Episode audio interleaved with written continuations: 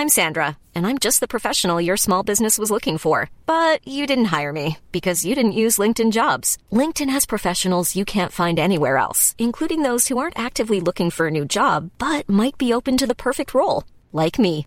In a given month, over seventy percent of LinkedIn users don't visit other leading job sites. So if you're not looking on LinkedIn, you'll miss out on great candidates like Sandra.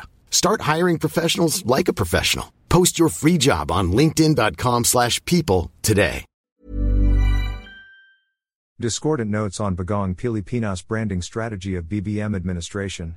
First word.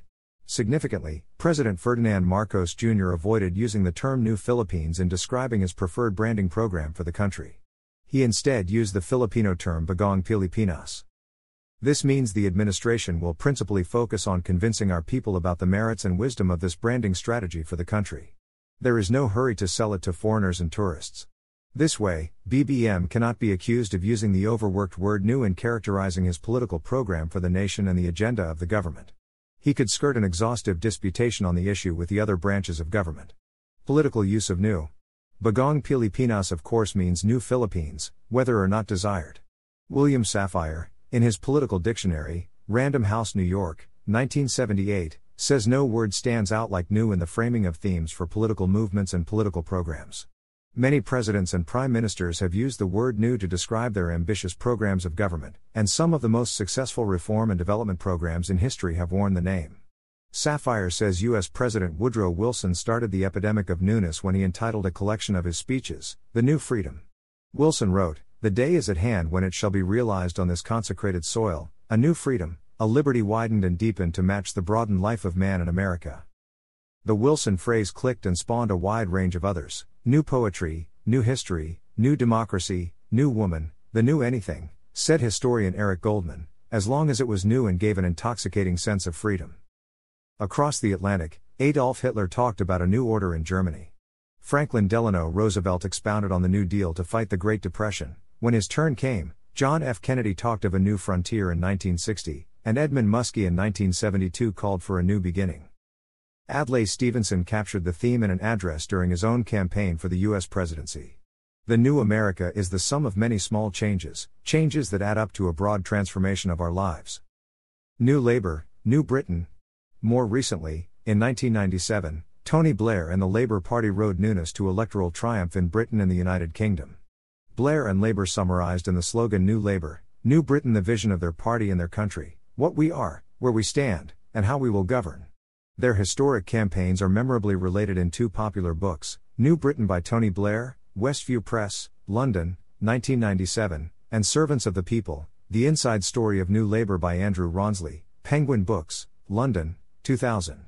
There are some kinks that need to be pointed out in the Bagong Pilipinas rebranding program and campaign strategy of the administration. What the nation needs most urgently is not the rebranding of the country and its tourism, but the designation of an official name or title for the republic. In their rush to invent a new constitution for President Cory Aquino in nineteen eighty-six, the unelected and hand-picked Constitutional Commission forgot to designate an official name for the republic. For thirty-six years, this has been left unrectified because the yellows and surviving charter framers have sought to block every attempt at constitutional revision. We are a nameless republic today, strictly speaking. Republic of the Philippines has been carried over from the nineteen thirty-five Constitution, which is now defunct and has been superseded by the nineteen eighty-seven Charter. Philippines is a dubious bequest of our nineteen thirty-four charter framers, as they sought to curry favor with our American rulers by Americanizing the historic name Filipinas. But even the wish to retain this colonial hangover was not explicitly provided for by the nineteen eighty-six CONCOM. Correcting this constitutional oversight ought to be of the highest priority for Congress and President Marcos, since our state of anonymity and namelessness makes our membership and participation in the United Nations and global councils awkward. It could complicate our negotiations and agreements with other states. Filipino or Filipino. Secondly, it must also be pointed out that the name Bagong Pilipinas does not squarely fit the nineteen eighty-seven Constitution. In Article fourteen, Section six, the Charter provides, the national language of the Philippines is Filipino. As it evolves, it should be further developed and enriched on the basis of existing Philippine and other languages. Section seven of the same article says, as a medium of communication and instruction, the official languages of the Philippines are Filipino and, until otherwise provided by law, English. With the addition of the letter F to the national alphabet, The use of the word Filipino became the preserve mainly of Tagalog and other native languages and dialects. Filipino became our nationality and the official language. The Constitution, however, stopped short of saying that Filipinas is now the name of the country and the national language. This is the practice being followed by many Filipino dictionaries. Pilipinas has become a word, mainly in the dialects and regional languages.